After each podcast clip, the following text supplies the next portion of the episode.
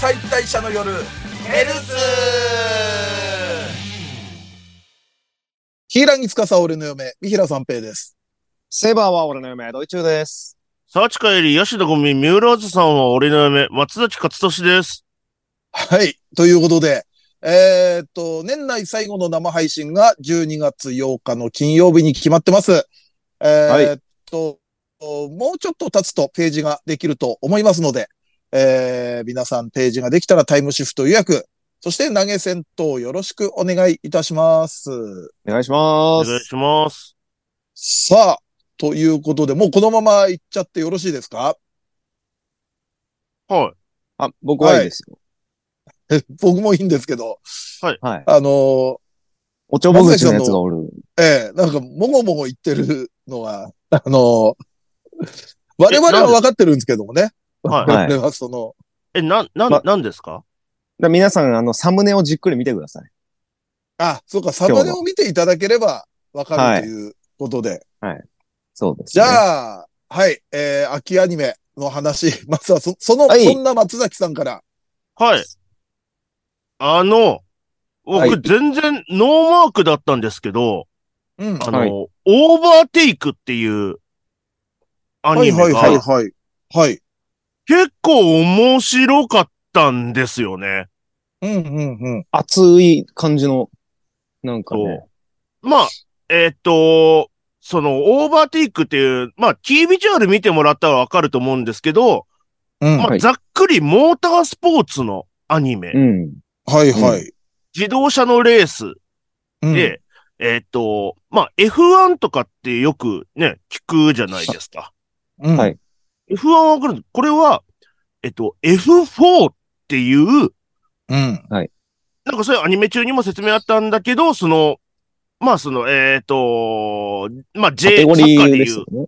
そうね、う J1、ん J2、J3 みたいな感じで、うん。その下のフォーミュラー 4?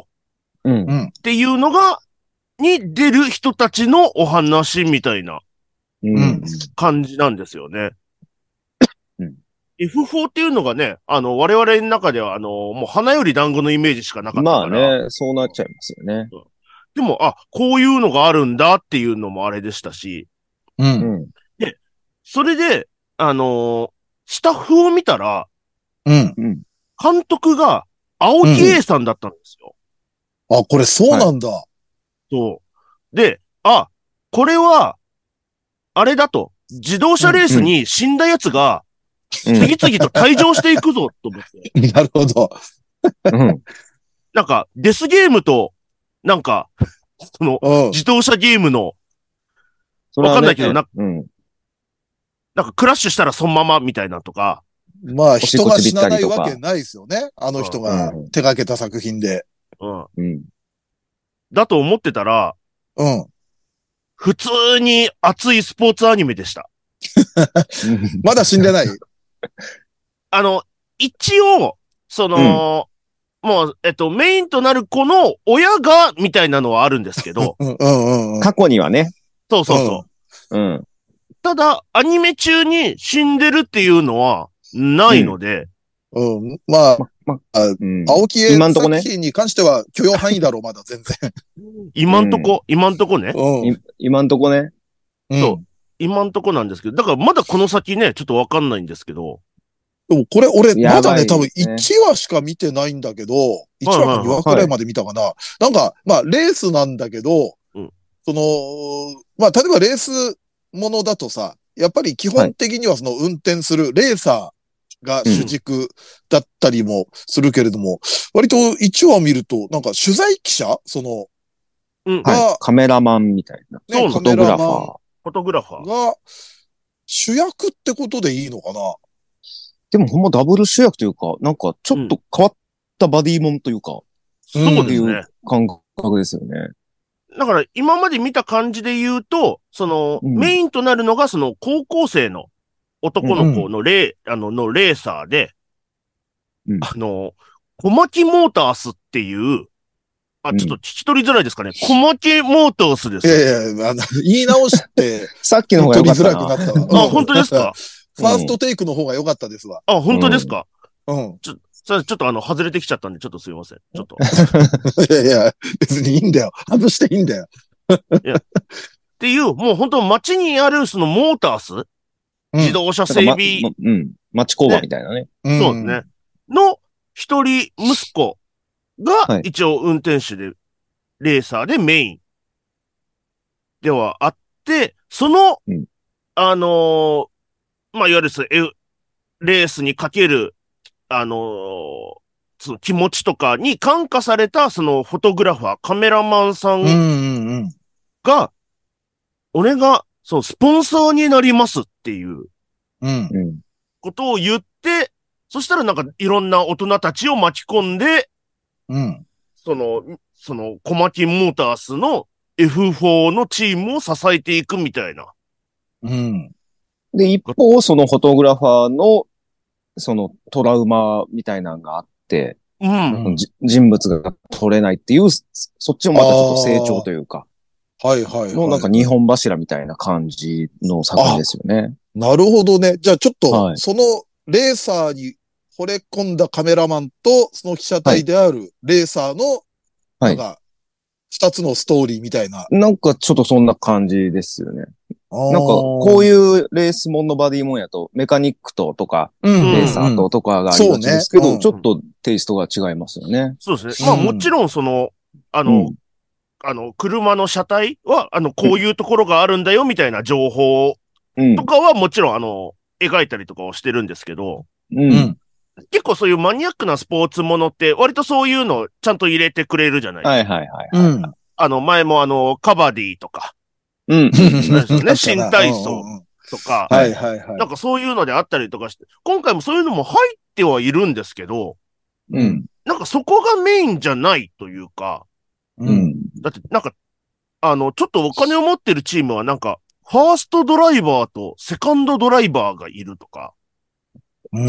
俺、セカンドドライバーあたり死にそうな気はちょっとしてますけどね。わかる。分かっちゃった か。松崎もそれ聞いて分かっちゃったか。なんか、いや、あのね、あの、死ぬとかじゃないんですけど、う。うんん。なんかわかんないけど、あの、もう大事故で、どこかをもう切断しないといけないくらいの大事故になるみ たいな。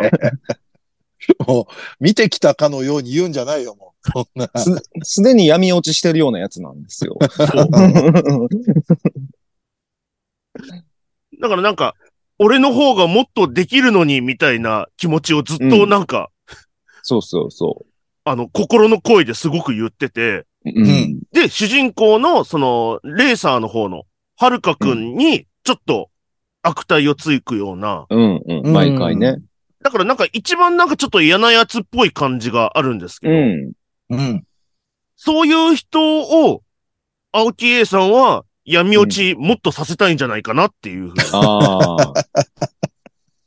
か、あの、チャラいファーストドライバーが狂気に駆られるとかね。うわぁ、スピード強。うんなんかもお前ら本当楽しにみオーバーテイク、オーバーテイク見 てるう、オーバーテイク見てます見ても、見てオもーバーテイク見た話をしてるうんはい。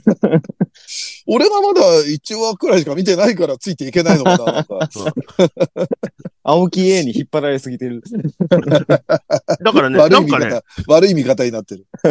そのスポンサーを集める話があって、う。ん。でもまあなかなかそのスポンサーも、あのーそんな、もう町工場ですから、そう、近所のその辺の、あのー要は、あのーお、お茶屋さんとか、はいはいお肉屋さん、お惣菜屋さんみたいなとこ行っても、そんなお金なんてないわけですよ。もうう、ん文化祭のスポンサー集めってな。 あのでも、しおりに乗せるからっつって、ちょはっいと寄付金募るやつ。でも、あの、あの、それはできないけど、あの、これあげるわ、っつってあの、コロッケくれたりとか、うんうん。なんかそういう地元密着の、ちょっとほのぼのした話、うん。のだけなのうを、ん青木 A がやるわけないって思っちゃうんですよ。 もう、青木 A とか、うろぶちさんに、もう、毒されすぎだよ、それは。でもね、今のところはね、本当になんか、あのー熱い、その、うんちょっとスポコンともちょっと違うんだけど、そそうですね。ん。の、うちに、あの、一見クールそうなそのレーサーのうんはるかくんもちょっと、あの、うちに熱いもの秘めててみたいな感じの、がすごくいいキャラだったりしますし、なんか、子供と大人やから、いい感じで見やすいっていうか、うん。あー熱血、なんまあ、クールだけど頑張ってうる少年と、うんま過去のトラウマのある大人の、うん。なんかその目線みたいなのが、まずやってて面白いですね。そっか、ちょっと年齢差もあるのね。そう。バデそうですィねと捉えるならば、その二人を。そう。そのカメラマンの方は、一回離婚してるっていう設定もあったりする。うん。うん。ああ、はいはい。1話でそれは出てきたよね。あ、そうですまね、た奥さん。なん、か、こう、関係もど、女性の方が関係戻したいようなところもちょっとあったりするみたいな。うん。うん。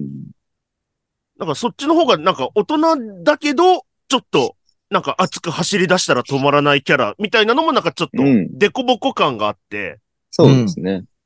でもだからといって、いがみ合うみたいな、そういうボディものじゃない感じうんんっ。ていうのがすごい、なんか見ててちょうどいい感じがしますね。うん。面面白いですね。面白いです。うん。ただ今後、どうなるかは、誰 が、い、いなくなっていくのか。うん。急、ななんんかか、急に、うん。レースの途中になんか黒い渦みたいなのが巻き、出てき て、そこに吸い込まれるみたいなそ。こまで、そんな展開まで。でもなんか話聞いてたら、誰か死にそうな気してきたな。まだ1話しか見てないけ ど。はうん。一人二人じゃないような気もするな、なんか。。いでもちょっとあの、か過去のトラウマのとこは、だいぶ重かったですけどね。重い。やっぱ、そう。暗いシーンの描き方がすごい。すごい。いや、こう思ったのも、あの、全部フェイトゼロが悪いんで。いや、ほんとそうです。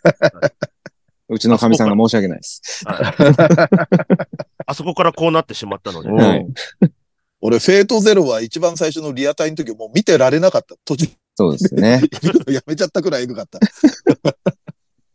なんでね、フェイトゼロを知ってる人にこれを見てほしいです。そうそう。なるほどいうん。うん。いいつおしっこちびんだよっていうね。見方、その。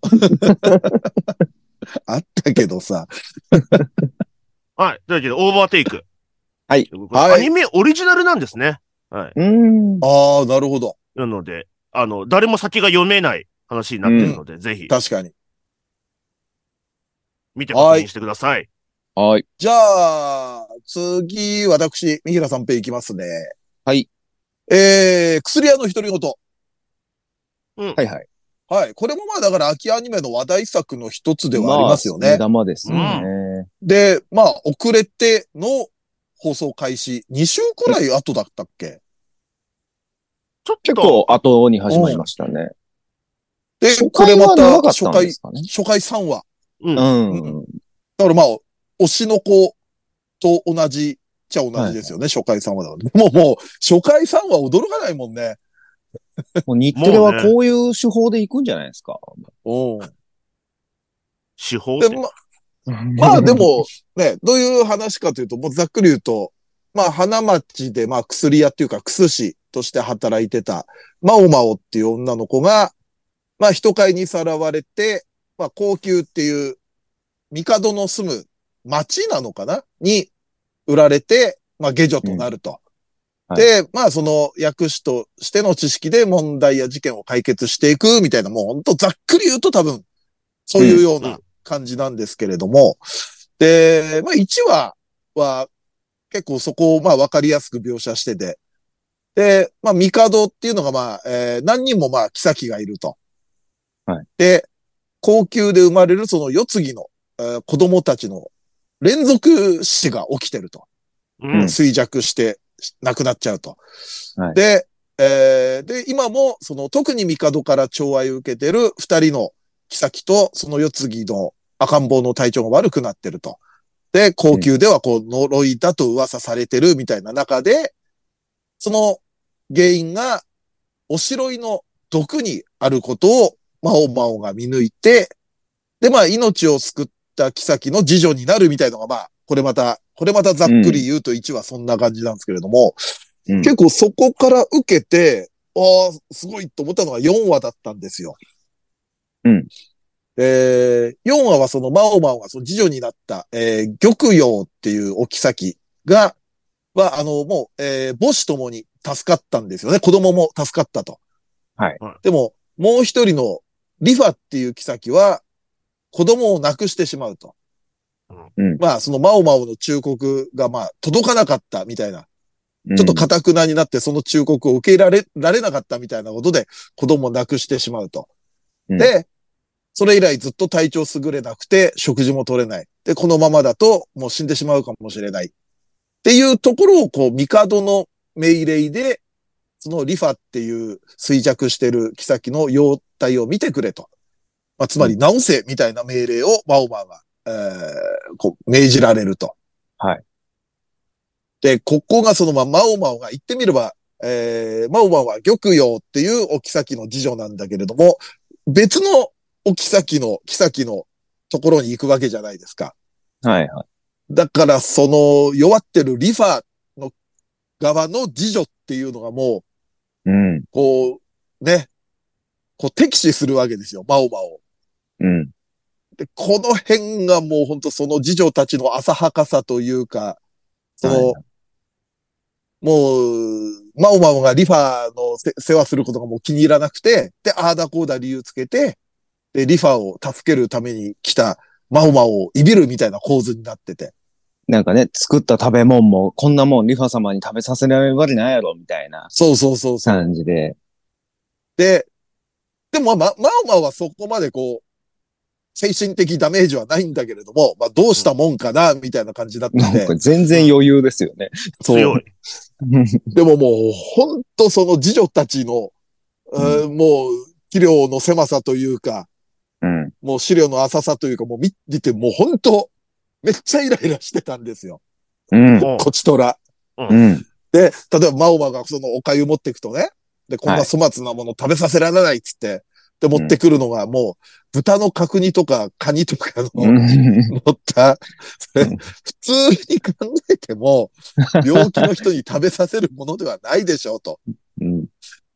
そこそこ健康でも胃にもたれるわっていうね。そうですね。うんうんで、まあ、そうこうしてるうちに今度、えー、その、次女がそのリファっていう妃に、その、回収されたはずのおしろいを塗っていたことがわかるわけですよ。うん。で、それが暴殺とかじゃなくて、うんもう、リファ様に美しくあってほしい。リファ様のためっていう思いでやるんだけれども、もうそのうん無知から来ることの、この命をね、あの、脅かしてしまうかもしれない行為。うん。それに、こう、マオマオがブチ切れるっていうシーンがあるんですけど、そこのもうブチ切れ方がね、うん。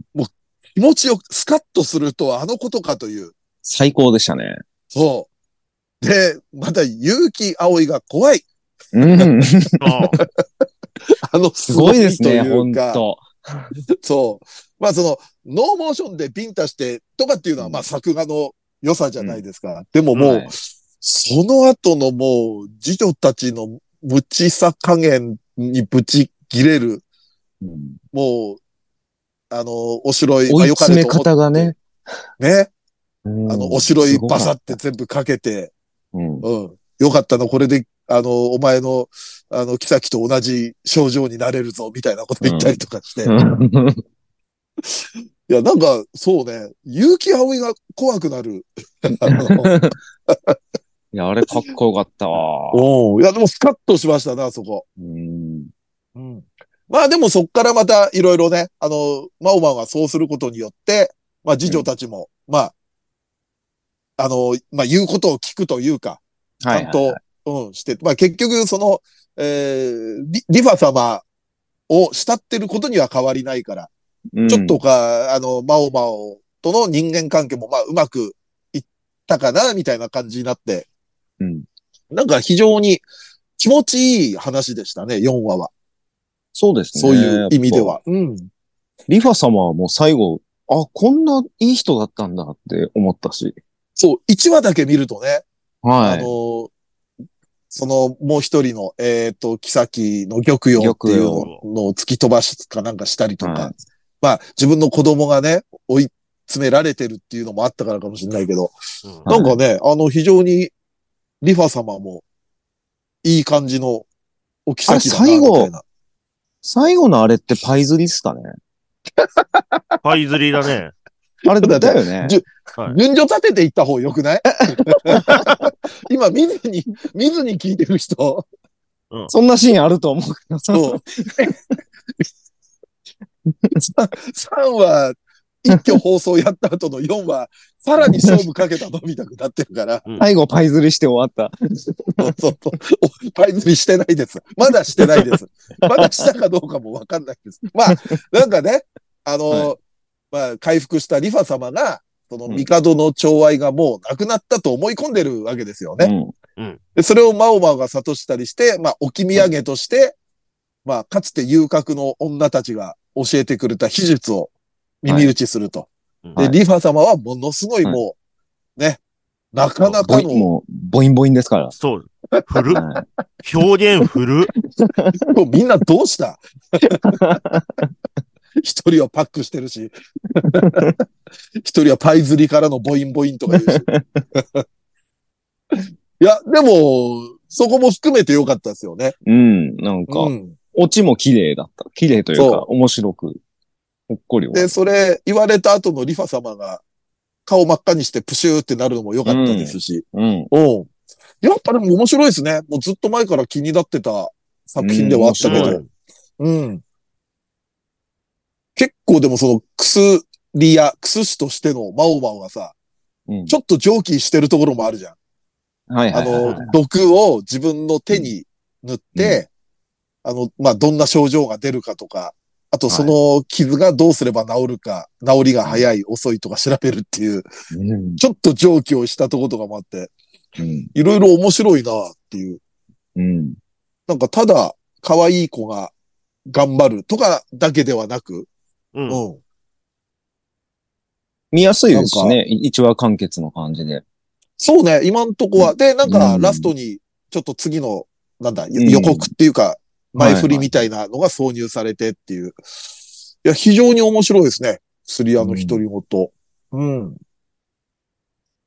やっぱりもう、最初に3話やるくらいのうん。気合の入り方はありますね。そうですね。うん。まあ、結論は、勇気葵怖いと。はい。うん。と いうような。そっか、これも種崎厚みなのか。そうね。漁協。ああ抑揚が。ああ、でもあの、久野美咲さんのキャラもいいね。名前めっちゃ可愛いっすよね。シャオランだったのかなシャオランうんあれ、今までの久野美咲ボイスで一番なんかうん刺さったかも、俺。キャラ、うんキャラに相まってというか。見た目も可愛いですねえ。もん。うん。まあ、ということで、えー私、はい薬屋の独り言の話をさせていただきました。はい。さあ、じゃあ、ドイチュー さん。はい、えーっと、冒険者になりたいと都に出ていた娘が S ランクになってた。また長えなタイトル。投げタイトルなんですけれども。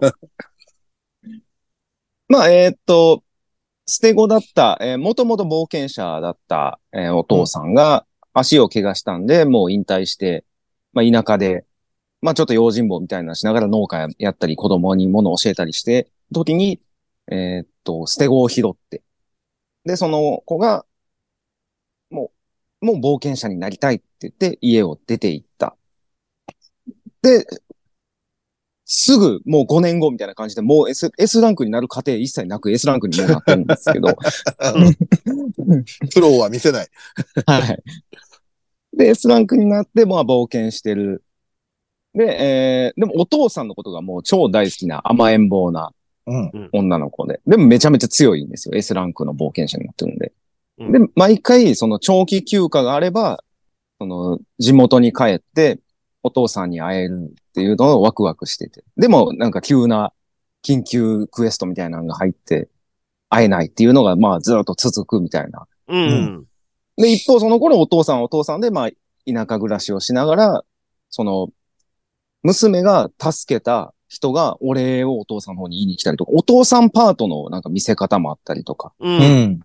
で、その娘の、もうほんま、もうゴリゴリ剣のファンタジー、剣と魔法とファンタジーの世界観と、ちょっと田舎暮らしみたいな、ちょっとほっこりするような、のなんか、ちょっと二段構えっぽいような感じで、結構進んでいったりもするんですけど、で、で4話でとうとう会う、会うことができて、ようやく。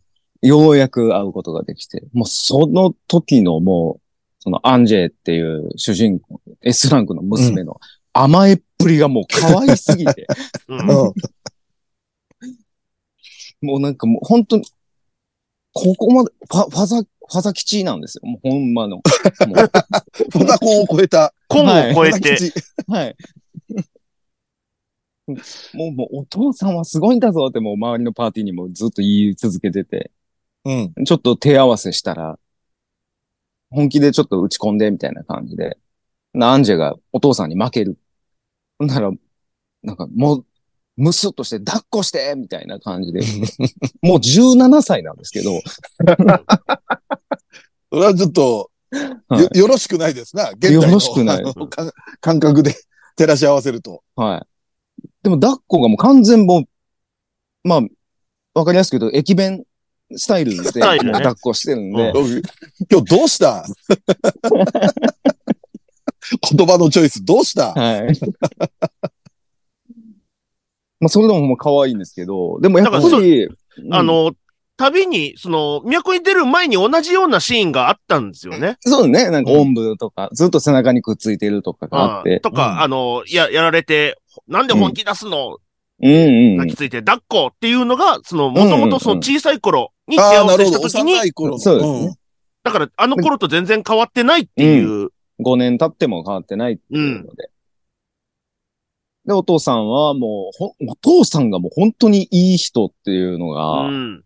もう、なもうなんていい人なんだろうっていう。でもその4話で、その、うんえっ、と、えーい弓使いの、えーアネッサっていうのと、えっと、魔法使いのミリアムっていうのと、まあ3人パーティーなんですけど、3人で、その長期休暇が取れたんで、3人で、その田舎に、お父さんのとこに行くっていうので、で、お父さんと、まあ4人で、おワイワイやってて、で、お風呂に入るっていうシーンで、うんで、そこの町はもうもっと、風呂って文化がないから、濡れ、なんかタオルを濡らして体を拭くんだよ、うんみたいな感じでやってたら、ずっとまあ、その、魔法少女みたいな帽子被ってたミリアムが、帽子取ったら、急に猫耳なんですよ。うん。 あ、あ、ここんな獣人ってさらっと、そうなんや、みたいな感じだったんですけど、 なんか、そういうの、今まで普通にその、冒険パートでも出てこなかったんで、うん。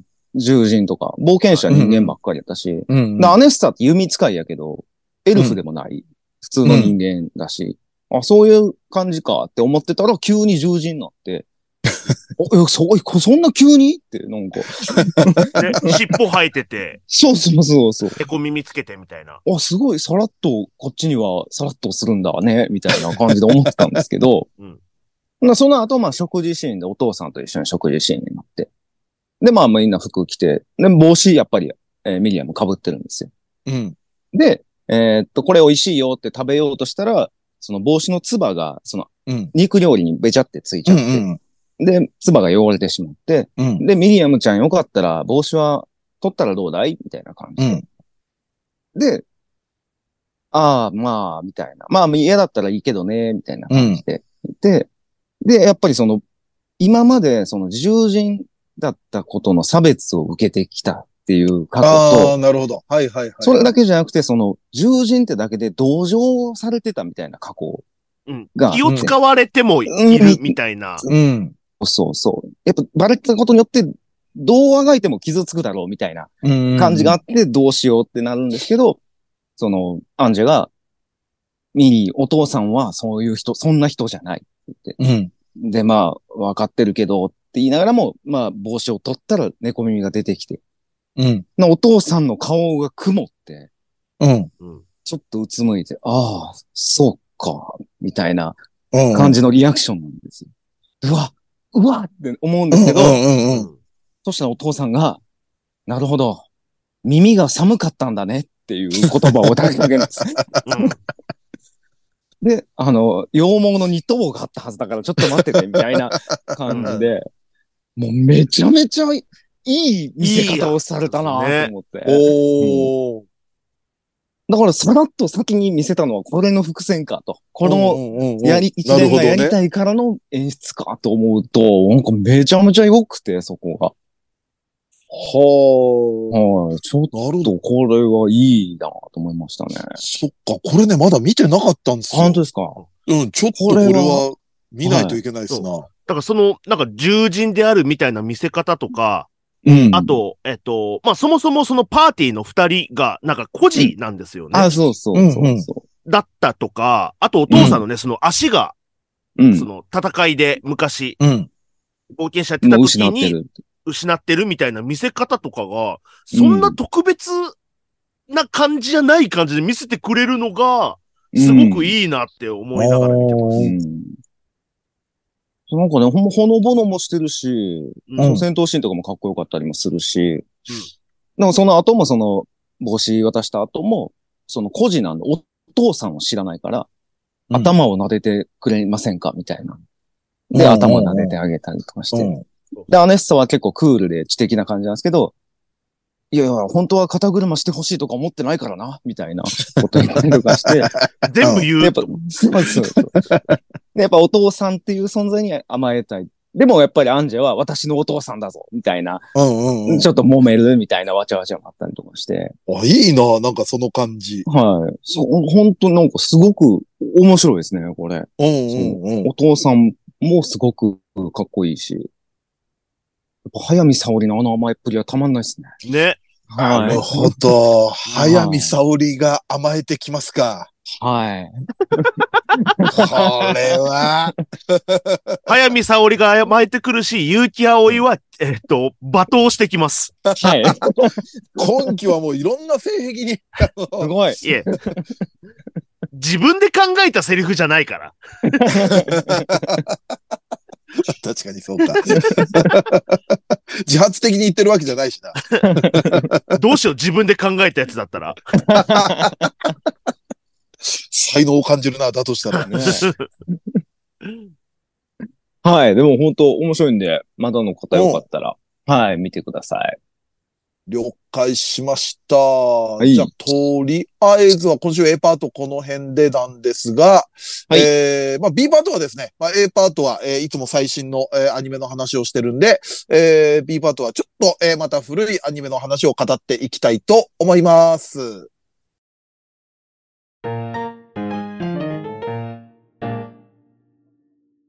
思い出の2000年代アニメを語ろ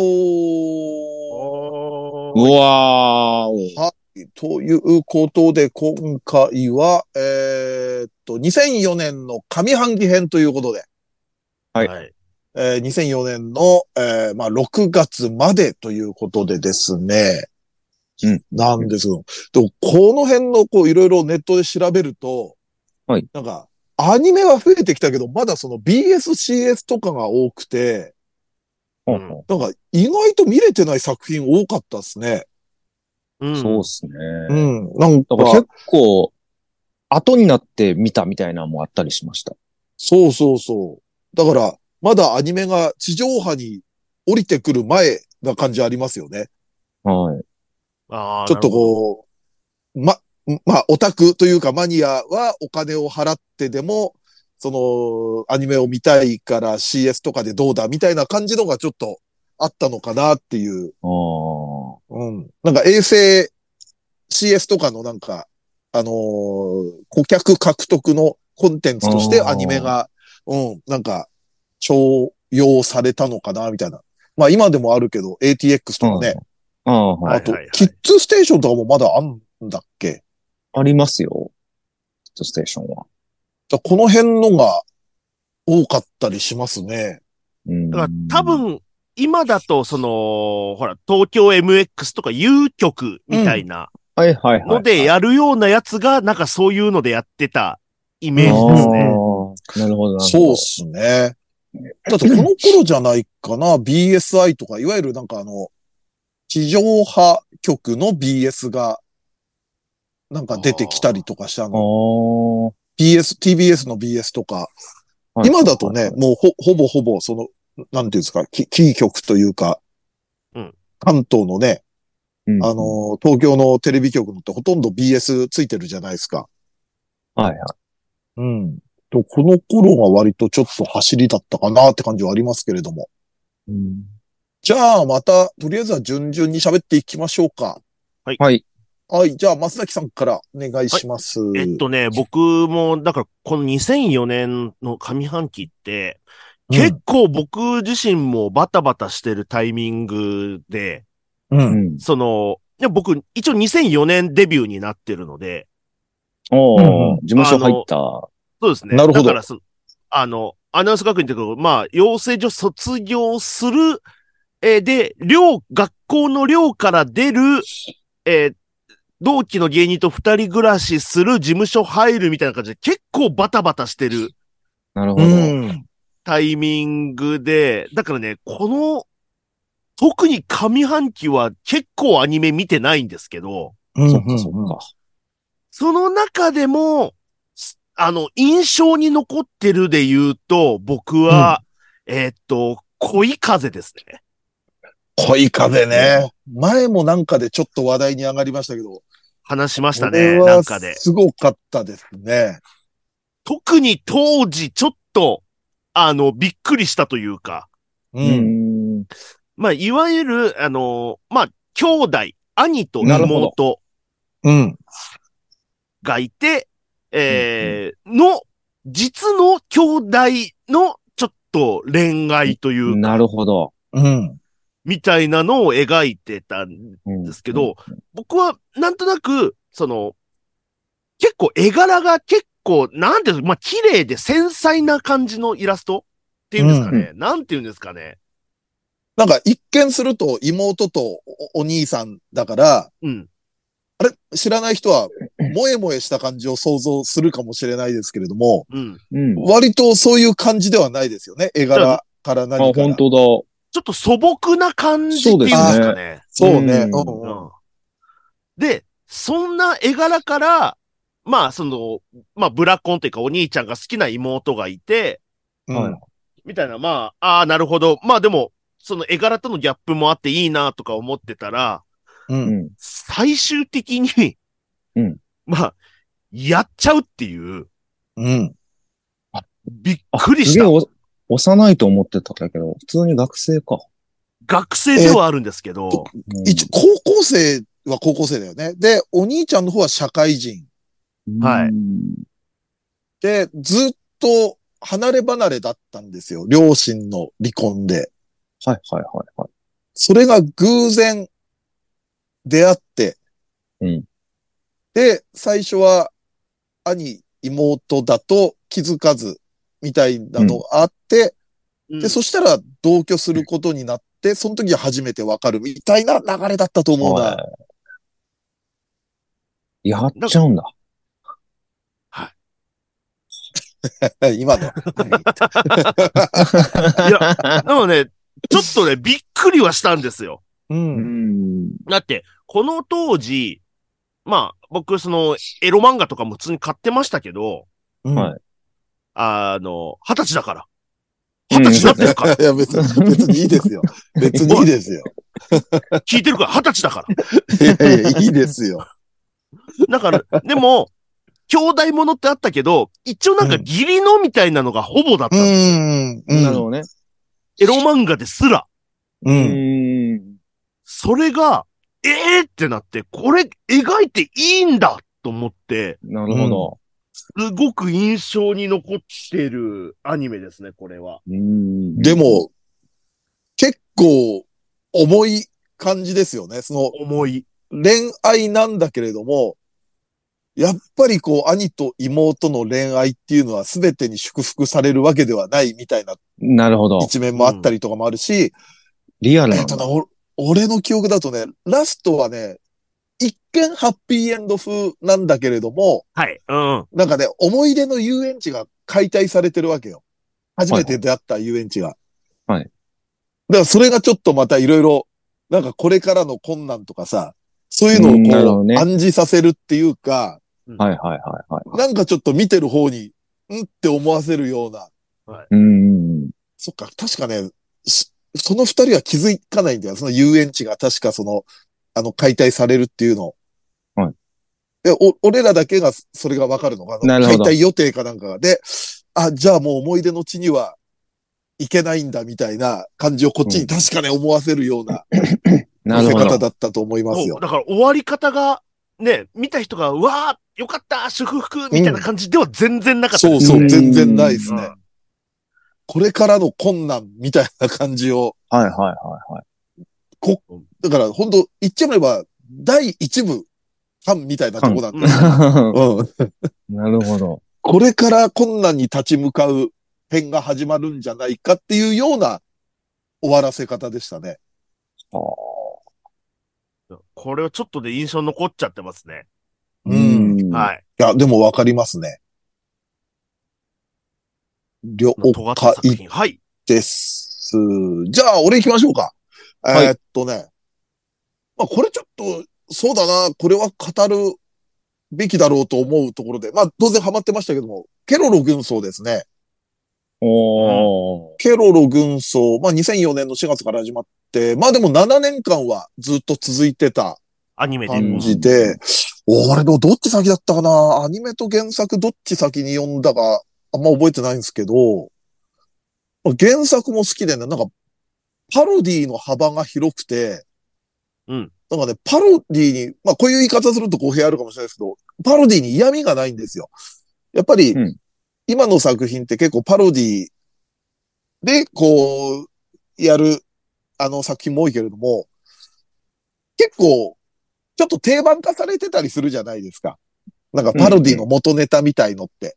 ああ、顔、ちょっうとん顔が怪人になってざわざわっとまかあ、ね。カイジだったり、うんジョジョだったりみたいな。はいはいはい。でもね、なんかね、当時のケロル軍曹は、あ、こんなとこからパロディ持ってくるかっていう、当時の感覚ではね、なんか、うんそれこそ美味しんぼだったりとか、へえ。うん。なんか、当時だと美味しんぼのパロディってそこまで、相原浩二でしか見たことないんだなと思ったくらい で、浩二園かなんかで。はいはい、ありました。うん。だからちょっとパロディの幅が広くて、そう、パロディの嫌味がなかったっていうのはすごくあって、でも俺うんこれね、いろいろやっぱケロロって展開してて、俺もずっと続くもんだとちょっと一時期思ってましたね。おー。もうなんだったらちょっと国民的アニメの仲間入りすんじゃねえかと思って、うんで、まあ、例えば国民的アニメってドラえもんだ、サザエさんだ、えーちびまる子ちゃんだ、クレヨンしんちゃんだってあるじゃないですか。はいはい。でも、ケロロ軍曹ってちょっとサブカルチャー寄りではあったじゃないですか。オタク文化だったりとか。うんあーうんでも、ちょっとそのサブカルチャー寄りで、なおかつ、あの、でも一般層にも人気あったじゃないですか。やっぱりケロロたちのその、あのーなんですかね、キャラデザインっていうか、はいはいはい。フォルムとかで、普通に一般層からもやっぱ人気得てたんで、ちょっとサブカルチャー寄りだけど国民的アニメになれるんじゃないかなとか、思ってたりもして、うう。んん。うん、結構やっぱ好きで見てましたね。なんか映画も見に行ったりもしたかもな、俺。うんうん。でも原作まだ続いてますからね。そうああ、ですそうねな。んですね。うん原作は1999年だって。で、うん。アニメが、だからアニメ化5年後か。で、今でも、えー調べた限りだと33巻まで出てるっていう。でも、あとやっぱり言えるのは、この年って俺の中では能登まみこ元年だと思ってるんですよ。うんまあ、それまでも能登さんやられてましたけれども、やっぱりここで能登まみこブレイクがあって、まあ、そのうちの一個がケロロのモアちゃんで、で、あと、えーっと、マリミテのシマコさん。はい。で、まあちょっとこれ、下半期になるんですけども、スクランのヤクモうんうん。まあ、この三つがやっぱり、うわ、能登まみこっていうような感じのキャラをやってくれたんで。まあ、あと加えて言うと、モンスターも上半期でやってますけどね。ああ、モンスター。はだから、これはやっぱり、あの、ニナか、ニナの声。いはいはい。で、モンスターって言うと、やっぱりまあ、対策じゃないですか。うん。で、あれ、日テレですよね、確か。結構力入れて。日テレですね。そうです1ね。年とかやってたか。長かっ確たです。すごい。ねえたっぷりやってまで、した。そこのヒロインにやっぱ抜擢されるとかっていうのもあったし、やっぱこの年は能登まみこの年だったんじゃないかな。で、そのうちの一一角を担ってたのが、ケロロ軍曹だったんじゃないかなっていうのはちょっとありますね。うん。でもアニメ終わっちゃったけど、もう今はね。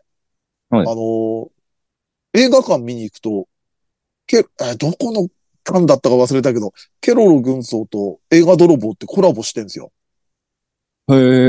これ、2021年からで、その海賊版、ストップ海賊版みたいなのの啓発動画みたいなので、だから全然なんか、新作アニメやってもいいんじゃないかなって思ったりもするとこありますね。また改めて。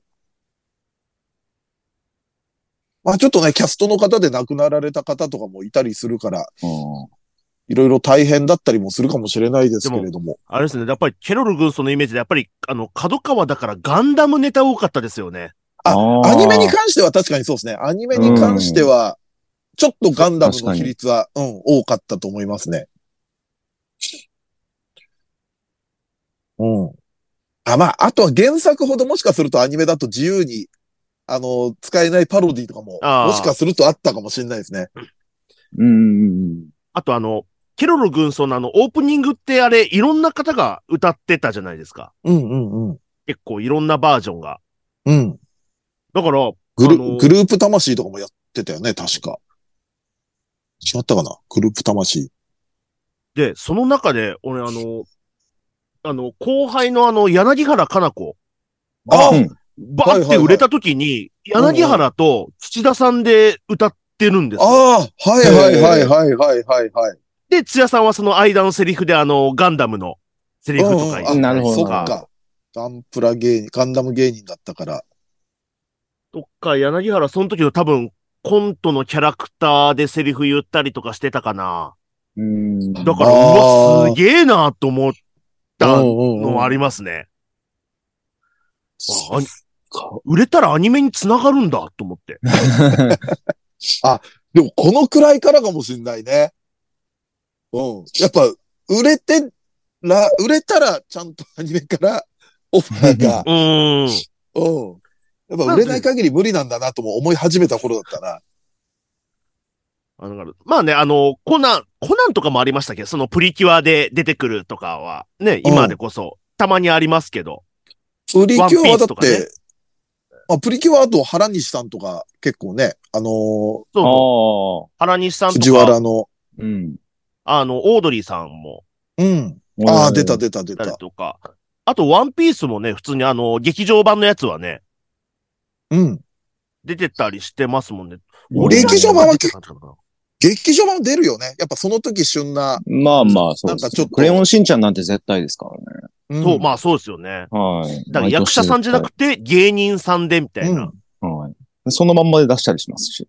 うんああ、あるね。まんまうんうんうん、はいや、でもちょっとケロロ軍曹はやっぱりちょっとそういう意味で思い出深かったりしますね。うう。んさあ、じゃあ、ドイチューさん。私、はい。もうリアルタイムでは見てないんですけど、うん。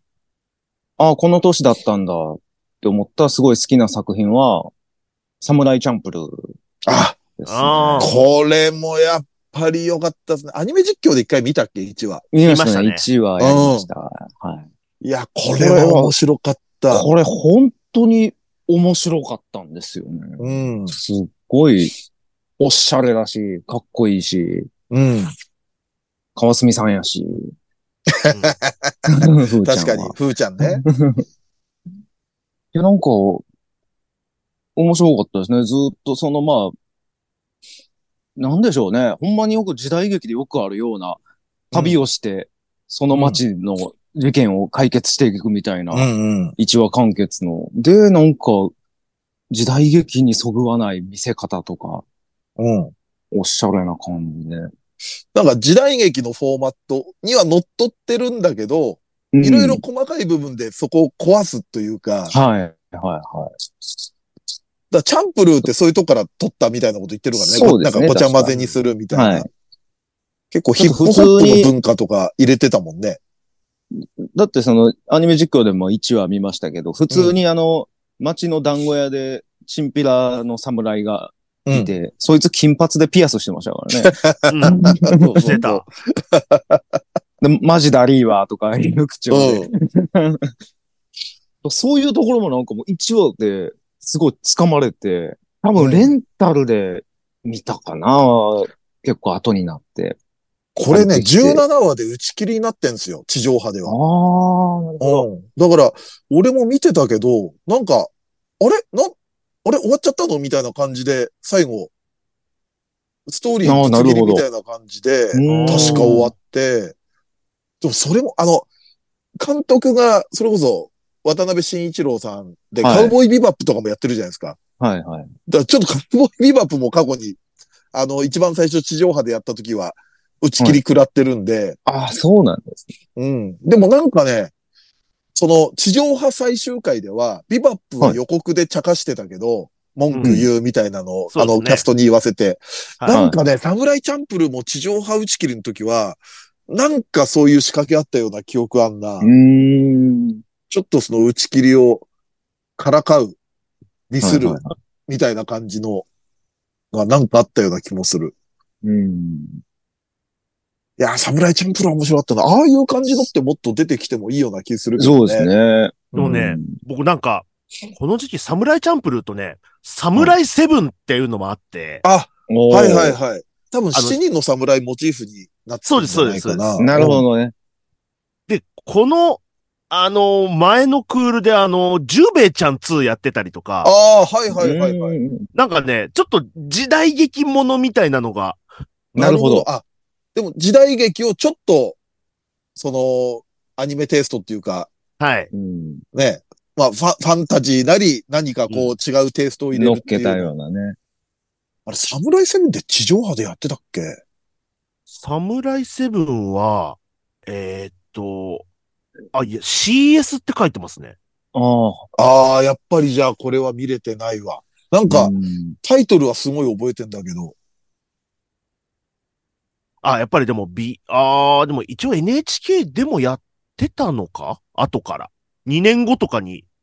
ああ、なるほど。あそういうあ、タなイ プかる。ほどね。うはいんうんうん。今それものネトフリで一挙やって、ねそうね後ほど地上 波でみたいな。はいはいはい。だから NHKBS とかアニマックスとかでやってて、みたいな感じ。あーるっほどねうん。ぽい、ぽいですうんうね。ちゃんとはちょっとわかんないですけど。はいはい。あそうあ、なでるすね。ほうど。んサムライチャンプルもう一回見直そうかな。いや、でもちょっとこれは見直したいなうんはい、そんな感じですね。うんうん。だからエンディングのね、四季の歌ってのがすんげえ好きだった。いい、かっこいいですよね。うん。なるほど。もう一巡行きましょうか。はい。はい。そうだな。結構、恋風、侍チャンプルー、ケロロ来て。おーあ、でも、それで言うと、二人はプリキュアもアニバーサリーリーなんですよね。20周年ってことでいろいろやっそて。ってかそっか。プリキュアもでもちょっと衝撃的だったなぁうん。うん。なんかあの、まあ、女の子二人が戦いますと。はい。えー、まあ、イメージでは、魔法なり何なり、そういうののイメージじゃないですか。女の子が戦うんだから。はい。ガッツンガッツンに殴り合いでしたそうねで。したね。 うんそうですね。本当そうでしたね。 手頃の。なんか別にビームが出るとかでもなく。大体のポスターは拳握って、こう、ファイティングポーズでしたよね。 うんそうそうそう。あんなのなんか、那須川天主のビッグマッチと かの試合のポスターで、あんな。 メイウェザーとかさ。今日の7時ゴングが鳴るみたいな さ。そういうような。でもそっから20年続いてますからね。そうですよね。うん。やっぱ衝撃的だったな。無印が一番、うん、いなんか、まあ、うんインパクトというか、う。うんん。こんなんやんねや、みたいな。うん。なんか、でも、あ、あったけど、あったよな、みたいな感じ。昔やってたような、でもこんなんじゃないか、みたいな。なんか不思議な感覚、衝撃受けた記憶があります。なんかそれこそコスチュームだけ見るとね、あの、魔法少女ものっぽく見えうるん。感じもあるじゃない。うんうんうん。はい。全然魔法使わないもんな。僕初めて手に入れ たアニメ T シャツ、うんこれですよ。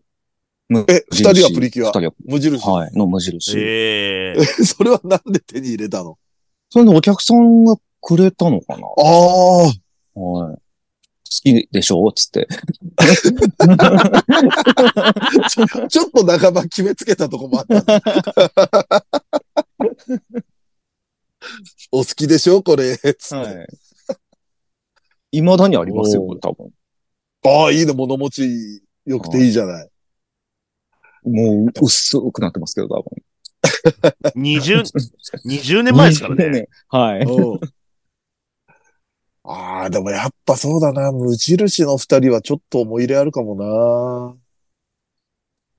だから僕、当時そこま、まあアニメ好きで見てましたけど、な。やっぱうんまあ、あの、耳をすませばの人じゃないですか。声優が。あ、確かはいはい。えっ、と本田洋子さはんいはい。本田洋子さん。うんはいっていうので、はあ、こういうのもやるんだ、みたいなのもありました。うんああ、なるほど。はい。そう、でも、俺は結構その、まあ、ナージャってのもあったけれども、はい。はいはい。お邪魔女がずっとある枠で、はい。で、お邪魔女終わって、ナージャ。で、ナージャは一回で終わ、あその、ワンクール、ワンクールっていうか、一年か。一あの年ですね。ーはい。うんフォークールで終わってる、一年で終わってるから、うん。プリキュアも、まあ、正直最初は続かないんだろうなとは思ったよね。あーおん。まあ、こっからはこう、違うアニメが毎年やるんだろうなっていう。だから、うんお邪魔女ドレミが特別にそうそうそ何う回か続いてみたいな。もうあじょ、お邪魔女のようなね、毎年毎年こう、新しいシリーズがっていうのは望めないんだろうなと思ったら、20年続いてたわ。 20年ね20年。おおすごいな。まだまだ続き通すからね。そうですよね。おで、今、大人プリキュアってね、やってますからね。んそう そう、大人プリキュア。大人プリキュア、ちょっと話それるけど、面白いよ。面白いっていうかね、みんなお酒飲める年齢で、会社のこと愚痴ってた。でいいもほんまこれこそ国民的アニメにもうなってるんじゃないですか。この20年で。うん。そうだね。うん。だって、そそれこそ、見てた子が、1歳から見るってことはまずないから、はい。ね、5, 5歳くらいから見てたとしても、もう25歳ですからね。そうですよ。無印見て見てたうん5歳児は。うん。だから多分ね、2007、8年ぐらいかな、に、うんん。なんかその、お笑いのネタで、間でそのアニメっぽいセリフ入れるみたいので、プリキュアっていうワード出したら、多分それ伝わらないと思うってまだ言われてたおんですよあねー。その、だからプリキュア始まって3、4年ぐらいうん。ああ。ですから、今はね、全然、まあねもう今はもうプんリキュアっつったら、すべて通じるからね。うん。おなんか時代はそうですね、感じますね。ね、すごいですね。そう考えると。いや、すごいっすわ。20、20年。う。うんん。 まあでもそんな感じですね、プリキュア。はうんい。はい。感じです ね。はい。さあ、じゃはあいこんな感じですか、そうですね。了解です。まあでもこの辺はね、ちょっとどうしても、そういうさっき言った事情で、あんまり実は見れてないっていうのもあったりするんで、うん。まあその分でも見てたものを、濃く見てた感じはあったりするんでね。ああ、まうあんそうです。覚えてたりしますよね。そうそう。まあじゃあちょっとこんな感じで、またしばらく経ったら、はい。 2004年の下半期もやってみたいと思いますんで、えーよろしくお願いいたします。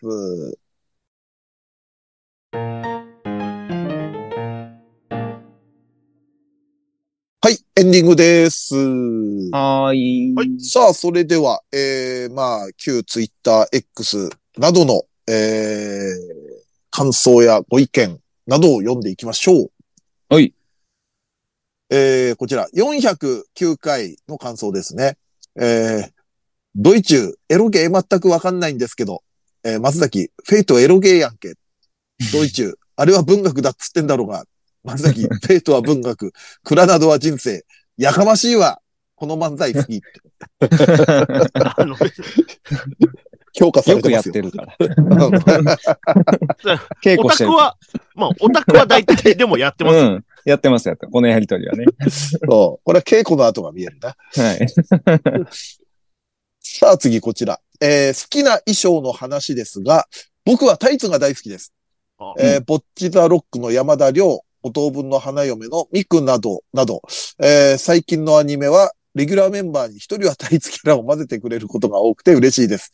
ついつい目を引き寄せられてしまいます。なるまあ、ほどね確。かにそうだな。うん。なんで人は黒タイツに惹かれるのかね。ね。白タイツって好き好き。 うん。まあ、あ。そっか、でも俺断然黒なんだよまあでもタイツは黒かもしれないですね、僕も。なうん。タイツは黒であってほしいよね。うん。さあ、じゃあ次、こちら。えースカジャンにスカートの話。登場初期の頃のデレマスの村上智恵が解釈によってはまさにその姿をしてる。かっこショートパンツ解釈もある。あうんあ。ああ。なるほど。ショオートパンツかもしれないんだ。なるほどね。うん。あ、でもこの話言ってど、まあまあ、おそうか。思い出したけどス、カジャンか、そっかそっか。ボッチザロックの広いきくりもスカジャンスカートだったね。ああ、確かに。うん。スいやスカジャンそっかうん。まあ、ミニとかじゃないけど、ワワンピーススカートか、うん。ワンピースタイプのスカートで。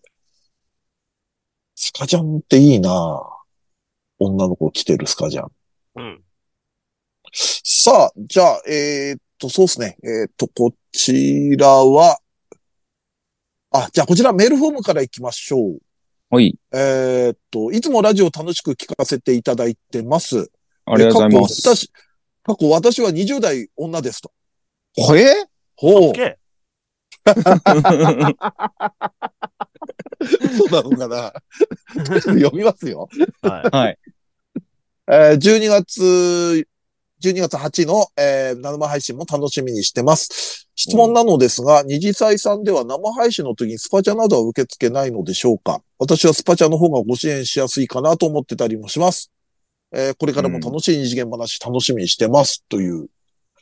うんスパチャって、えっとですね、多う分、えっとう、ん。スパチャって多分 YouTube だけなんですけど、うん、うん。そうですえねっ。と、で、YouTube の方が収益化してないので、スパチャができないんですよ。あ、うんなるほど。収単純益に化をすると、できます。そういうのもはい、機能でがき。ます。で、ニコニコにな、投げるのはなんかそういうなんかギフトみたいなのになっちゃうので、うんうんうん。だから配信中にそのお金投げるみたいなのが今できないっていう状況なので、一応ノートの投げ銭っていうのを開いてるっていう状況ですね。そうですね。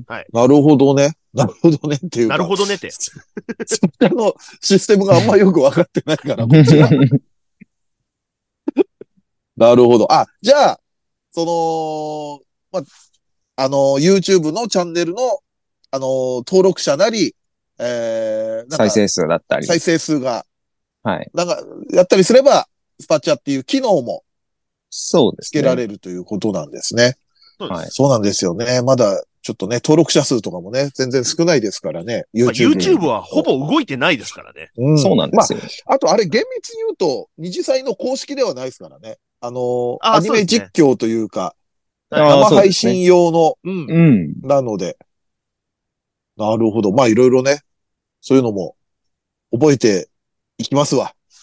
頑張って。覚えきはれい今はノートそでう、ノートでお願いし今まはノーお願トいで。しますはい。す。 はい。そしてこの20代女性は本物かどうかという、その辺もありつつ。はい。さあ、ということで今週こんな感じですね。はい。はい。はい。では、えっ、と、ニコニコチャンネル二次祭のアニメ実況、えーこちらは配信月2回、えー月額550円、そして過去の生配信のアーカイブもすべて見れますという感じになっておりますんで、えーぜひぜひ皆さんご登録よろしくお願いします。お願いしお願いま。しますす。そして VTuber ユニットメルコネさんとのコラボ YouTube メルニジも配信中です。えっ、と、最近ちょっと上がってなかったりもしてるようですが、毎週金曜の20時更新になっておりますので、チャンネル登録ご視聴よろしくお願いいたします。お願いしまお願いす。します。このラジオは旧ツイッター、カッコ X での感想と宣伝を求めております。ラジオを応援したいなと思われましたら、番組を聞いての感想、オタク話など何でもつぶやいてください。投稿には、ハッシュタグ、ひらがなで二次祭をつけてください。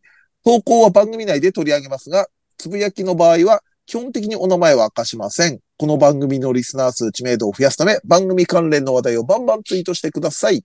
そして、2歳メンバーへの質問はメールで募集しております。質問のほか、B パートでやってほしい企画のリクエストなど、投稿は2歳ヘルツメールフォームまで送ってください。こちらは随時募集中。質問が溜まった頃にコーナーをやりますので、よろしくお願いいたします。さらに番組 CM スポンサー募集、イベント出演や番組ゲスト、MC 仕事等の二次元再大社の夜としての出演以来、二次祭ライブの運営をしていただける企業事務局などありましたら、二次元再大社アットマーク yahoo.co.jp まで送ってください。メールフォーム URL、メールアドレスは二次祭ヘルツのブログでも確認できますのでよろしくお願いいたします。はい。そして、えー現状ではスパチャが難しいということが、えーよく分かったので、えー皆さん、はいノートの投げ銭、随時受付中ですんで、よろしくお願いいたします。お願いします。ます。はい。こちら、お名前とメッセージを読み上げさせていただきますと。えー、では、そんな感じで、第410回二次祭ヘルツ。お相手は、三平三平と、ドイチューと、松崎勝利でした。二次祭ヘルツヘルツででし。したた。は、はい OK ですい。もう、1時半になりますね。あ、そうだ。うん。深夜結構珍しいよね。珍しいです。ね。ここ最近は。はい。だいたい夕方で。うん。土井さん、米炊いてないんですか今日は ね、あの、今日は珍しく仕事だったんで、お弁当を持って帰ってきたから、それが。あ、ちゃんとお弁当が出るお仕事。 そうそうそう。あ食べて帰ってくちゃんとした仕事ださいねって言われたんですけど、あの、うん。みんなと食うの嫌だから、あ、持って帰りますっつって持 って帰ってみんなで食うの嫌だ から。そう。あもうのなん、か動物の習性だよな、そこまで行くと。なんかまあこれ、ね、土井さん有名な話で、あの、人とご飯が食べられないっていう、ねそうですね。会食恐怖症なんで、僕は。お酒ないと食事できないんで。ああ、そっか、だから一回あれだ。飯食って帰ろうって3人で言ってた時に、ちょっと難色を示してたんだ。 そうです。お酒飲むなら行きますよって いう。そうだ、そうだ。はい。ね、生きづらい世の中ですわな。本当ですさ。